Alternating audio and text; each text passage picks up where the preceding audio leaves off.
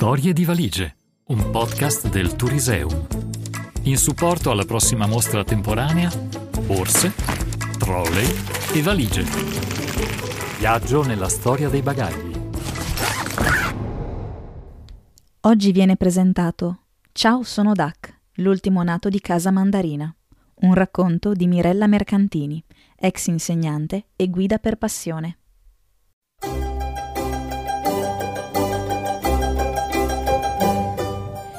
Ciao, sono Duck, l'ultimo nato di Casa Mandarina. A voi questo nome non dice nulla, ma vent'anni fa la mia famiglia era una prestigiosa ditta di borse e valigie. Io ero uno degli ultimi nati e per distinguermi dagli altri trolley della casa, i designer avevano deciso di darmi un colore giallo squillante. Ora il colore si è un po' sbiadito. Comunque mi si nota subito tra i diversi bagagli.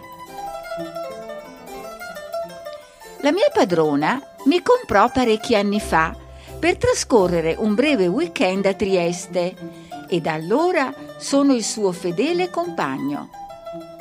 Lei ha sempre amato gli accessori che danno un tocco particolare alla sua figura.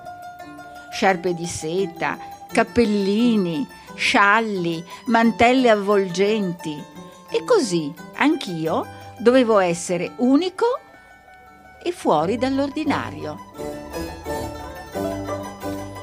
Lei non è una gran viaggiatrice, preferisce mete non troppo lontane e soggiorni brevi. Per questo le vado bene io, piccolo e leggero mi carica, dice sempre prima di partire, solo dell'essenziale.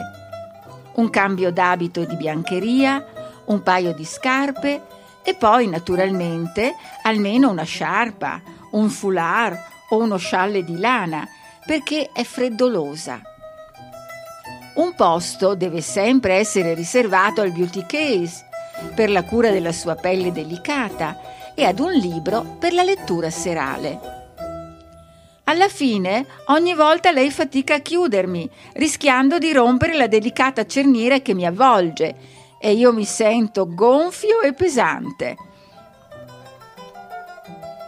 L'ho accompagnata spesso a Merano, al Castel Trautmannsdorf, quando era impegnata nelle guide teatrali.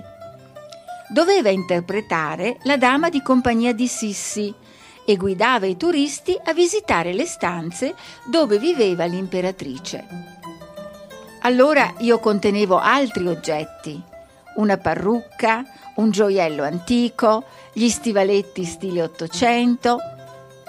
Io avrei voluto anche trasportare il costume di scena, ma quello l'attendeva al castello, ben appeso e stirato.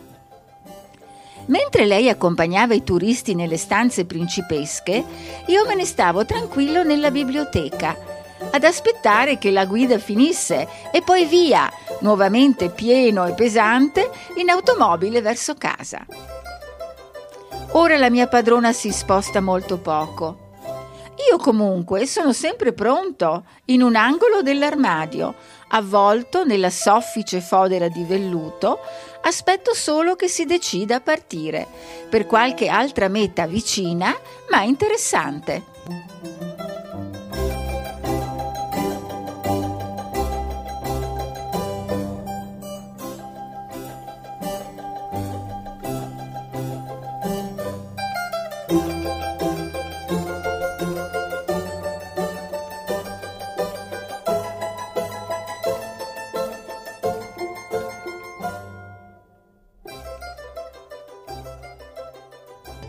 Storie di valigie, un podcast del Turiseum. Ogni settimana vi aspetta una nuova storia. www.turiseum.it